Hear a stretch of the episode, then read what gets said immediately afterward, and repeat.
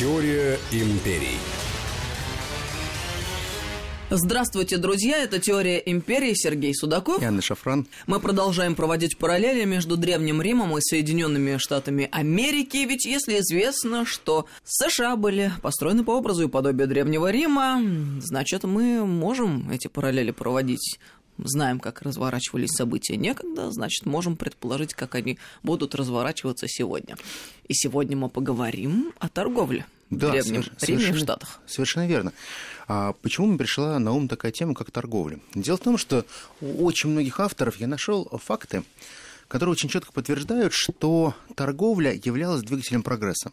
То есть обладание ресурсами, умение эти ресурсы перепродавать, это и есть в том числе величие нации – ведь никому не секрет, что в Соединенных Штатах Америки никогда не было такого количества нефти, чтобы можно было при помощи нефти контролировать десятки энергетических рынков.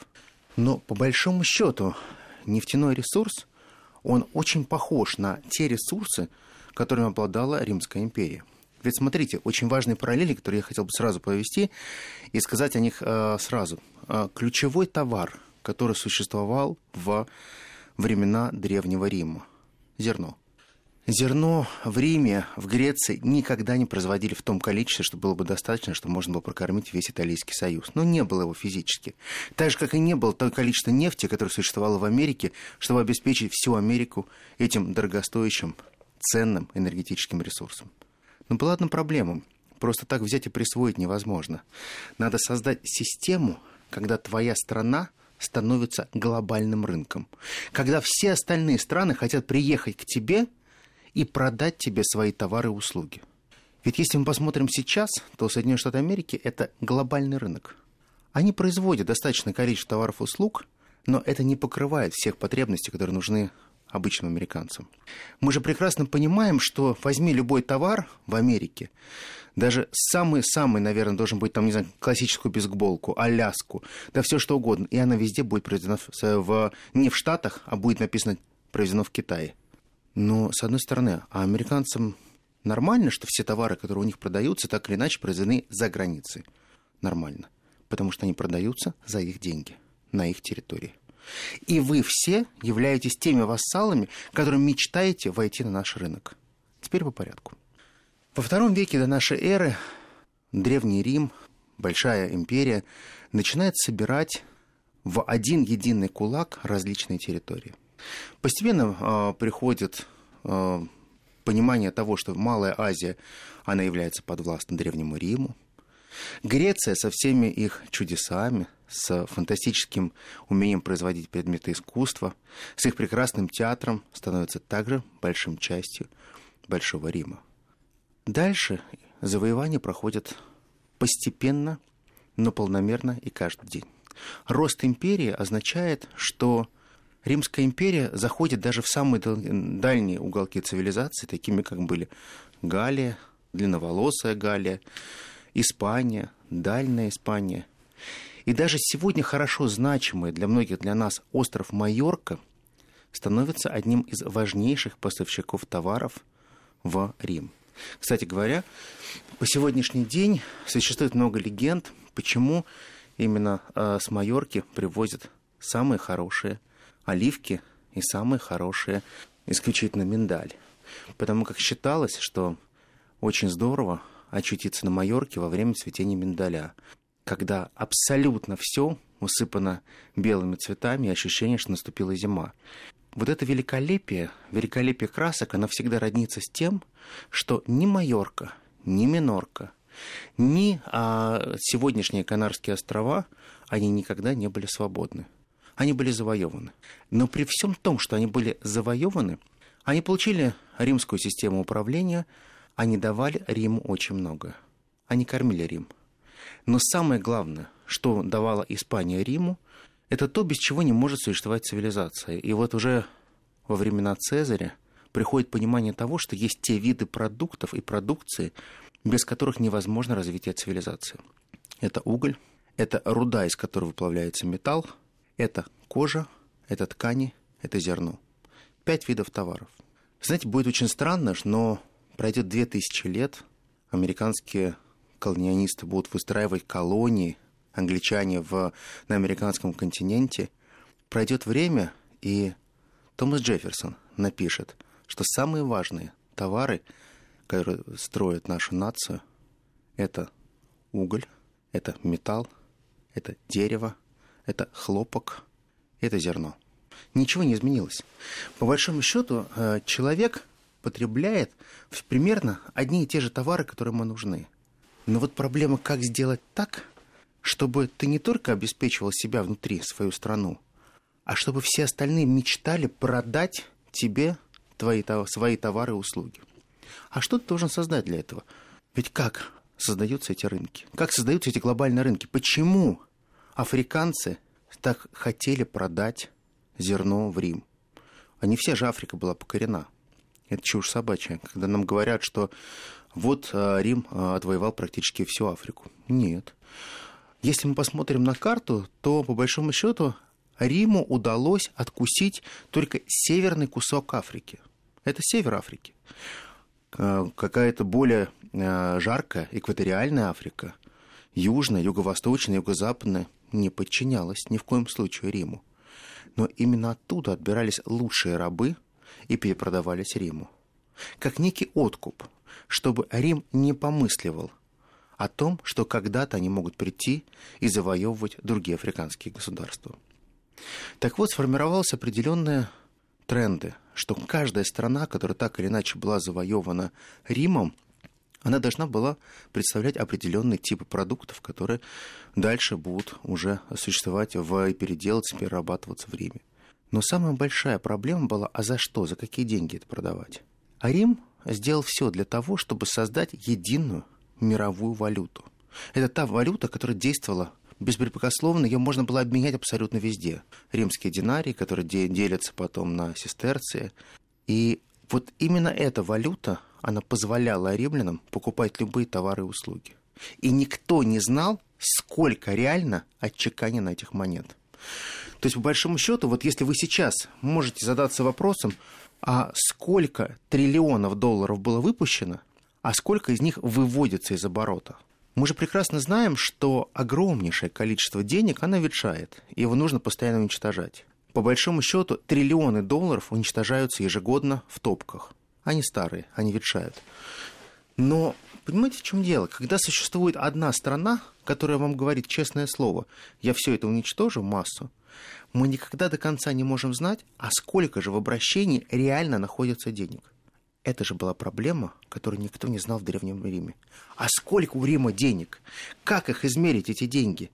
Ведь мы понимаем прекрасно, да, сегодня бумажные деньги, их можно напечатать. Первые деньги были бронзовые, потом появляются серебряные, потом появляются смешанные деньги когда олово подмешивается в серебро, когда а, медь э, становится так же конвертируемой, как и серебро. То есть, по большому счету, Рим начинает постоянно изменять финансовую систему. То есть, по большому счету, обесценивание денег возможно только тогда, когда у страны колоссальный военный потенциал. Все те товары и услуги, которые получает Рим, он получает только за счет военного потенциала не за счет сумасшедшего развития экономики, не за счет того, что Рим может а, проводить чудо и изобретать велосипед быстрее всех остальных. Рим защитил свою валюту. После того, как Рим защитил свою валюту, он начинает действовать исключительно как гангстер, который говорит, либо ты продаешь свои товары услуги за мою национальную валюту, ну, либо тебе не повезет. Потому что тогда мы придем к тебе, и мы сделаем, что наша национальная валюта станет твоей национальной валютой. Вот и все. Выбор за тобой. Но все равно пройдет время, и шаг за шагом ты будешь уничтожать твою национальную валюту и перейдешь на нашу, на римскую. Потому что ты поймешь, что если ты захочешь хорошего будущего для своих детей, ты должен будешь уметь выстраивать отношения с Большим Римом. И вот тогда Рим начинает создавать то, что только спустя века и тысячелетия появится в современной истории – Многие не знают того факта, что Рим стал основоположником разной моды. Первые гильдии отраслевых торговцев, союз промышленников и предпринимателей, который существует сегодня в любой стране, впервые появляется в Риме. Потому что все торговцы начинают отстаивать свои права. У каждого есть свой надел, кто что, откуда привозит в Рим и как поставляет – Существует мини-биржа рыбная. Существует зерновая биржа. Это очень круто, и контролировать зерновую биржу – это просто фантастика. Существует очень важная биржа, биржа вина, где продается самые качественные и в том числе некачественные вина. И, наверное, очень важная, маленькая-маленькая ниша, которая дает очень-очень большие прибыли, это ниша, в которой продаются предметы роскоши, которые поставляются исключительно из Греции, штучные – штучные предметы роскоши. И когда нам говорят, что в современности только во времена Флоренции появляется стоимость на искусство, что Медичи создали стоимость искусства и смогли создать то, что называется цена на искусство, это было неправда. Цена на искусство начинает формироваться в Риме, потому что Рим начинает давать настоящие деньги за те предметы искусства, которые создавались в Греции. Греков они не ценили. Они считали, что греков надо потреблять. Потому что греки могут делать что-то хорошо, но греки это полулюди, хотя говорить на греческом очень престижно. Как вот такая дихотомия умещалась в голове, непонятно. Но в то же самое время все союзы, которые создаются, они создаются исключительно для того, чтобы получать настоящую выгоду и прибыль. А выгоду и прибыль можно получать тогда, когда вы не платите налогов, когда вы показываете, что вы продали товаров меньше, чем на самом деле. И вот тогда торговля, она за собой влечет создание специальных академий, где учат, как правильно торговать, где учат то, как правильно закупать. И тогда происходит очень четкое районирование стран уголков Рима, откуда что начинает продаваться и что поступает на столы, что поступают, какие предметы роскоши и так далее. Самая высокая а, стоимость и самые высокие платы платят за так называемые чужеморские, э, заморские товары, которые приходят из Африки, за те товары, которые приходят из Индии, за те товары, которые приходят из Китая. Все индийское становится фантастически модным. Специи, пряности становятся фантастически востребованы первое теплое пряное вино становится настоящим лекарством. Вино, куда добавляют растолченную э, гвоздику, кардамон и обязательно корицу. Разогревают и настаивают примерно сутки. И вот такое теплое вино, туда аккуратно вмешивают, ни в коем случае не кипя, мед, это является хорошим лекарством от простуды. Но только проблема в том, что такое лекарство от простуды могут позволить примерно полпроцента – населения Рима. Это очень-очень дорого. Потому что даже щепотка корицы, она стоит столько, сколько за, не зарабатывает простой человек и за год. То есть это год работы щепотка корицы. Импорт становится фантастически выгоден. Но все задаются вопросом. Если Рим всегда все потребляет, а что же Рим продает? Ведь когда мы говорим о торговле, мы всегда говорим о том, что торговля – это двигатель развития цивилизации. Чем больше проникновения одних государств в другие, тем более э, происходят толчки развития цивилизации. А что продает Рим? Ну, можно сколько угодно говорить о том, что Рим построил дороги, канализации и все прочее. Это замечательно и, здорово. А вот простые граждане что получают из Рима? А по большому счету они из Рима получают только одно. Это качественный металл – который Рим перепродает. Он покупает этот качественный металл в Испании и перепродает под своим брендом, который уже произведен в Риме, и который стоит уже в десятки раз дороже, чем тот товар, который приходит из других территорий. Одним словом, что же продает Рим? Рим перепродает, а не продает. Именно это возьмет на а, изучение опыт первый отцы-основателей Соединенных Штатов Америки, когда неважно, что где произведено, но стоит вам поставить клеймо «сделано в Америке», это сразу преобладает и приобретает другую цену. Сергей Судаков, Анна Шафран, это «Теория империи». Мы продолжим через несколько минут. Теория империй.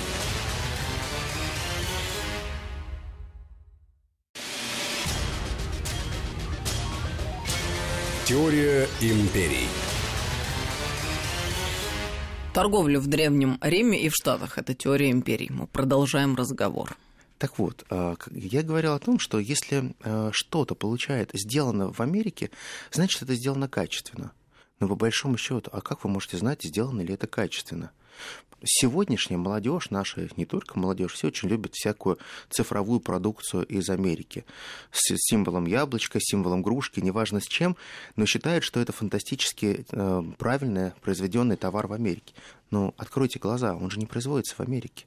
Он производится там, где более дешевая рабочая сила. Клеймо может стоять сделано в Америке.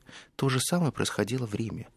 Рим клеймил все то, что было лучше, и называл это своим автоматически – самое лучшее зерно, которое приходило из Египта, называлось римским зерном и уже перепродавалось э, другим по совершенно ценам римским. Все те товары, которые приходили, кожи лучшие от германцев, лошади всегда тоже лучшие приходили от германцев и испанцев. вот вообще испанский скакун, это было прям такое вот клеймо того, что производит Рим. Ну, какое отношение Рим к этому имел? По большому счету, понимаете, что вот Испания производит, да, действительно, племенных лошадей, но они становятся римскими. То есть, по большому счету, присваивание чужих достижений становится основой развития цивилизации. Неважно, где вы что изобрели, главное, что я это получил. А теперь давайте сравним. Что такое венчурный бизнес для Америки – Почему Соединенные Штаты Америки, понимая, как работал Рим, как Рим мог скупать чужие идеи, товары, клеймить их своим клеймом и перепродавать, вот теперь становится ясно, почему Соединенные Штаты Америки так любят покупать по всему миру дешевые мозги, дешевые э, патенты. И э, существуют даже целые охотники за теми патентами, которые можно покупать у других наций, чтобы постоянно быть на шаг впереди. Неважно, кто изобрел и что изобрел, но если это качественно и продается, Америка хочет это получить себе. Желание быть первыми – это абсолютно нормальное имперское желание. Желание быть первым во всем, в продаже товаров и услуг. Америка, надо отдать должное, сделали достаточно много для того, чтобы создать серьезный базис как страны импортера. Если мы посмотрим 17 век, мы посмотрим 18 век, то практически эти два века Соединенные Штаты Америки поставляли в Старый Свет огромное количество необработанных товаров. То есть, по большому счету, когда империя растет, они не способны перерабатывать товары до того уровня, чтобы они уже получались готовый продукт. Везде сырье и заготовки продают. Огромное количество шкур, меха, леса. Но постепенно они стали богатеть, они стали понимать, что они вполне могут обрабатывать все, что у них есть. Америка становится той страной, а, которая выстраивает самую большую систему железных дорог. Америка становится той страной, где на душу населения самое большое количество не только кондиционеров, но и холодильников. Америка на сегодняшний день отличается тем, что самые большие холодильники находятся в Америке. Нигде больше. То есть, по большому счету, холодильник в тысячу литров – это норма. Не так много, не так мало. Вы мне скажете, а насколько людей нужен такой холодильник? Для двоих. Зачем? Концепция потребления очень проста. Покупай всегда впрок, покупай больше, покупай, чтобы у тебя всегда был полный холодильник, потому что чем больше ты покупаешь, тем дешевле ты им платишь. Но тем самым ты оплачиваешь содержание большого государства. Соединенные Штаты Америки, они не стали мыслить лукаво. Они подумали одну простую вещь. Что является ключом к современности? И такие мысли начинают приходить к ним нет, никогда была война севера и юга, отнюдь. Тогда а, не было каких-либо еще больших имперских идей. Тогда присутствовала еще вполне а, доктрина Монро о том, что Соединенные Штаты Америки должны заниматься исключительно своим континентом, что Соединенные Штаты Америки должны так или иначе распространиться свою власть и могущество на весь американский континент. Но в канун Первой мировой войны к ним приходит очень правильная мысль. Америка должна контролировать нефть. Неважно, кто ее производит. Неважно, в какой стране есть эта нефть. Но Америка должна любой ценой контролировать эту нефть. Наверное, полномасштабная система по контролю на нефти вырабатывается только после Второй мировой войны. Когда Соединенные Штаты Америки начинают продвигать свои стандарты, стандарты качества нефти. По большому счету, неважно, что вы производите, эта нефть должна быть классифицирована и классификация происходит по американским стандартам. Бренд. Хотите? Получайте этот сертификат и включайтесь в нашу гильдию и торгуйте с нами. Точно так же, как это было в Риме, когда люди продавали зерно, когда испанцы привозили зерно, сицилийцы привозили зерно, нужно было получить стандарт качества. Если ты не соответствуешь этому стандарту качества, то твое зерно признавали кормовым и покупали его якобы на корм скоту. На самом деле это был тот хлеб, который раздавали простому народу. И американцы тогда начинают спорить с Большим Советским Союзом, и тогда появляется такое понятие, как Юрлс, наша нефть, с нашим собственным брендом, которую практически невозможно было вывести на все мировые рынки. Мы старались это делать, но всегда говорили так. Но есть бренд и все остальное. Есть WTI и все остальное. То есть, по большому счету, классификация нефти, а также система продажи нефти за доллары были сформированы исключительно Соединенными Штатами Америки. Насколько это было выгодно? Ведь Соединенные Штаты Америки после 1945 года четко поняли, что если они не смогут создать систему, когда ключевой ресурс будет принадлежать им, они не смогут получать большого обогащения просто так. Мы прекрасно помним те события, как ты уже о них рассказывал, как прошли переговоры Рузвельта и короля Саудовской Аравии в 1945 году. Февраль 1945 года. Тяжелые переговоры. Две страны, которые пытались окучить тогда Саудовскую Аравию для того, чтобы гарантировать безопасность Саудовской Аравии. Соединенные Штаты Америки предлагали огромнейшие деньги саудовцам, но Конгресс тогда не утвердил эти деньги, но утвердил военную помощь. И военная помощь придет в Саудовскую Аравию, придет военный стандарт американский в Саудовскую Аравию. За что американцы получат очень простые вещи. Они им разрешат перерабатывать, перепродавать и выкачивать саудовскую нефть. Дальше будет Бахрейн, дальше будет э, Катар с их э, сумасшедшими запасами газа, дальше будет Кувейт, потом постепенно американцы дойдут до Ирака. Сейчас мы видим, что практически все современные войны, они так или иначе происходят в нефтеносных районах, там, где есть нефть. Нефть становится тем товаром, продуктом, который является жизненно необходимым. Можно сколько угодно говорить о том, что автомобиль завтрашнего дня – это электромобиль. Но пока их мало. И большинство людей так или иначе потребляют нефть, потребляют газ, потребляют те ресурсы, которые необходимы сегодня – но контролируют их Соединенные Штаты Америки, не обладая достаточным количеством той нефти, которую можно назвать своей. Своей нефтью они называют практически всю ближневосточную нефть. Правильно или нет, это другой вопрос. Но Америка создала определенную систему, такую же точную систему, как в Риме. Американцы смогли создать мировую валюту – вы производите газ, вы производите нефть, но вы будете продавать это за нашу валюту, национальную валюту. Это означает, что нам автоматически приходит прибыль.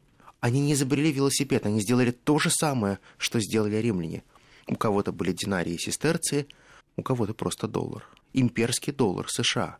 Но для того, чтобы заставлять нации торговать в твоей национальной валюте, тебе нужно поддерживать постоянно военный авторитет и американская торговля, она держится на постоянном торговом дисбалансе. Если мы посмотрим, то Соединенные Штаты Америки, они проигрывают очень многим нациям, с кем ведут торговлю. Ну, самый простой пример – это Китай. В последнее время Китай зарабатывает на Америке гораздо больше, чем какая-либо другая нация. Они попросту выгребают американские кошельки, и в торговом балансе Китай всегда в плюсе. Американцам, Трампу, конечно, это не нравится. Но могут ли они это изменить? Что они могут сделать для того, чтобы торговые балансы совпадали? Что они могут сделать для того, чтобы каждый друг на друге мог заработать разные равных денег? Шантажировать. Шантажировать и угрожать. Шантаж и угрозы становятся просто ключевым козырем американцев современных. Ведь тот шантаж, который существует сейчас, это попросту простая игра. А что будет следующим? Готова ли будет Америка выполнить свои угрозы? Или эти угрозы так и остаются неисчерпанными? И вот посмотрите, если мы возьмем Соединенные Штаты Америки сто лет назад и сейчас, то ровно сто лет назад Соединенные Штаты Америки были крупнейшим импортером. Они начали формировать целую индустрию и моду автомобилей. Мы помним прекрасно, э, откуда пошел фордизм и конвейерное производство – мы помним прекрасно, откуда появляется дешевый автомобиль за 238 долларов, который называется Ford модели T, который произведено больше двух миллионов штук. А я просто вот напомню, э, например, даже самая дешевая модель Chevrolet в то время, разных цветов, она начиналась уже от 2-3 тысяч долларов. А Ford марки T стоил 238 долларов. Очень большая разница. А самым дорогим автомобилем на то время был а, Packard Twin Turbo. Это первый автомобиль с 12-цилиндровым двигателем. И он был выпущен в далеком 1919 году. И стоимость его начиналась от 44 тысяч долларов. Вы все представьте, вот когда человек зарабатывает доллар в неделю, 3 доллара в неделю, ну, максимум, это уже будет он зарабатывать в жаркие 20-е годы 5 долларов в неделю. Что такое для него увидеть автомобиль за 44 тысячи долларов? Это космическая стоимость, просто космическая. Это даже не сегодняшние Роллс-Ройсы. Просто пока, пока Twin Turbo это было просто мечтой. И Америка начинает заражать весь мир мечтой о массовом автомобиле. Я, мы помним, как и советский человек, любой мечтал о том, чтобы получить свой собственный автомобиль. Но Америка гарантировала себе прежде всего самое важное право, которое у них есть – создавать моду. Моду на то, что вы должны делать. Создавать определенные тренды. Создавать тренды массового потребления. Поэтому массовая торговля – это становится полноценным изобретением Америки, которое они, в частности, позаимствовали у Рима. Массовый кинематограф. Все пытаются равняться на то, что делают Соединенные Штаты Америки. Массовые товары. Джинсы. Самая простая одежда. Дешевая рабочая одежда. Люди в доках ходили в джинсах. И что? Обычная джутовая ткань. Ничего в нет, простого, простая ткань. Да, хорошо носится. И вульгарно было просто одеть джинсы. Это вульгарщина. Но тем не менее, прошло время. У каждого из вас дома есть и не одна пара джинс. У каждого. Неважно, где они произведены. Но Америка создала этот тренд. Америка заставила всех носить именно джинсы. Америка создает очень много трендов. Что такое хорошо, что такое плохо. В Америке никогда никто не разбирается в вопросах большой моды. В Америке вы вряд ли будете э, признаны эстетом, если вы будете ценить разные виды устриц. Скорее вас сочтут сумасшедшим. Но вот уметь отличить хороший стейк от плохого американец должен. Американец всегда гордится именно тем, что у них произведено.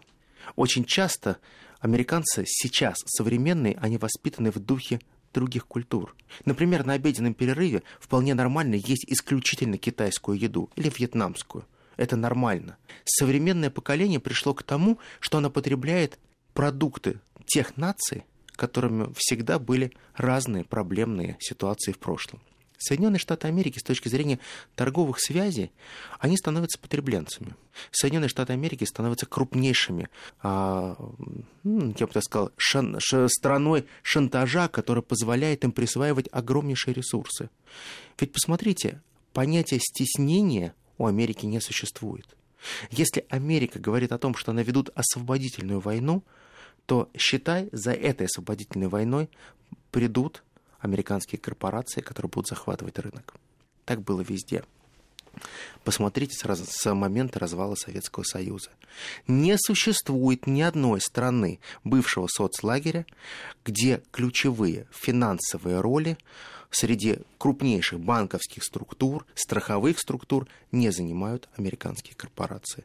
Не существует нигде а, в постсоветских странах места в первой пятерке, где не было бы американских корпораций.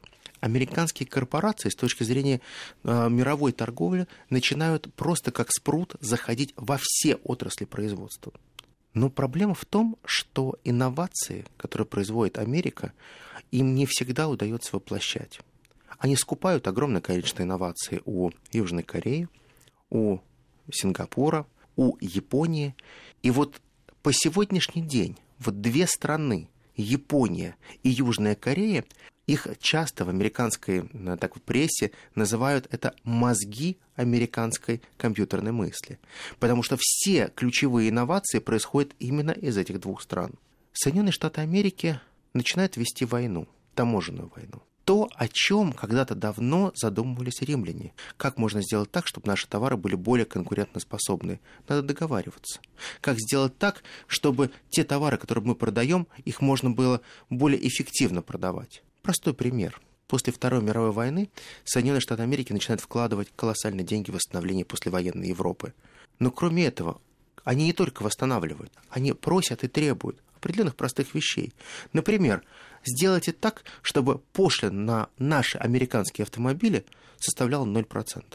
А это означает, что это автоматически подрывает автопром любой страны. Автоматически люди будут покупать эти американские машины, хорошие, плохие, это дело другое, но не развивать своего. Автоматически также это означает, что никто не будет продвигать свою индустрию, если что-то уже изобретено. изобретено. Соединенные Штаты Америки становятся крупнейшими двигателями японских компаний. Прежде всего, производство телевизоров, видеотехники и так далее. И вспомните, вот в начале 90-х годов массово у всех в домах появляется японская или корейская техника. Казалось бы, здорово, японцы такие замечательные, они производят очень хорошую технику, и она появляется во всех наших домах. А вы никогда не задумывались, а кто был импортером, кто поставлял эту технику? Да, правильно, американские компании. Потому что их задачей было сделать все для того, чтобы мы не совершенствовали свое производство. А если ты не совершенствуешь свое производство, то ты будешь зависим. Ты будешь зависим от тех, кто когда-то тебе будет что-то поставлять. То же самое происходит в мире большой моды. То же самое происходит в а, мире всевозможных гаджетов. То же происходит в мире большой металлургии, когда Соединенные Штаты Америки начинают шантажировать весь мир, вводя пошлины. Но это ведь не ново. Такие же пошлины были введены в свое время Древним Римом. Именно Древний Рим вводил эти пошлины и регулировал, кому что можно будет купить, продать или на кого можно будет надавить. По большому счету, система государственных и межгосударственной торговли, она сводится прежде всего к тому, насколько быстро вы можете реагировать на современные тренды. Сергей, ты сейчас рассказываешь, и я вспоминаю интервью Джорджа Фридмана, это глава Стратфорда, известной частной разведывательной компании, а, который вот совершенно противоположные вещи одновременно в одном интервью – умудрился озвучить. Но это на самом деле именно та политика, которой Штаты придерживаются. То есть, с одной стороны, Россия – это сырьевой придаток, и это ужасно, и невозможно быть успешной страной в таких условиях, когда ты только экспортируешь энергоносители. С другой стороны, подождите, совсем скоро Штаты станут самым главным экспортером энергоносителей. Да. Э, про Россию. Невозможно развиваться, когда слабый внутренний э, рынок, э, эта экономика скоро развалится. Одновременно с этим нам рассказывали, что ни в коем случае не надо ничего делать для того, чтобы развивать производство. А разделение, мировое разделение труда. Вы все закупите, что надо, извне. И все у вас будет да, хорошо. Не переживайте.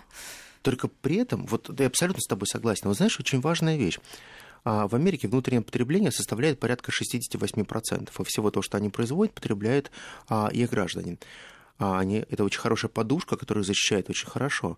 Неважно, чьими э, ресурсами они это производят. Посмотри, если ты посмотри, вот практически все автоконцерны присутствуют в Америке.